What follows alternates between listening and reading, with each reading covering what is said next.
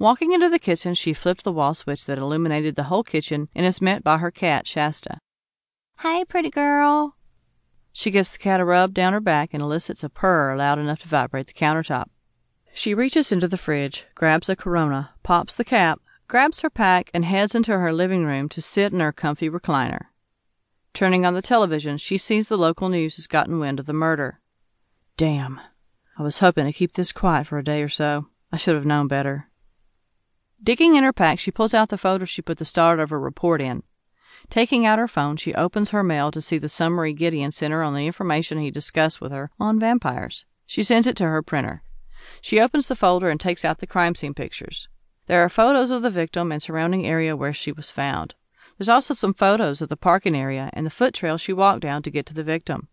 Spreading them out on her coffee table, she starts looking over them, starting first with the parking area photos. All the cars on the lot belong to department agents, all except one. A black Ford F one fifty truck sits off to the far left of all the other vehicles. Scanning the rest of the photos, she spots a rear-view shot of the truck with the license plate number.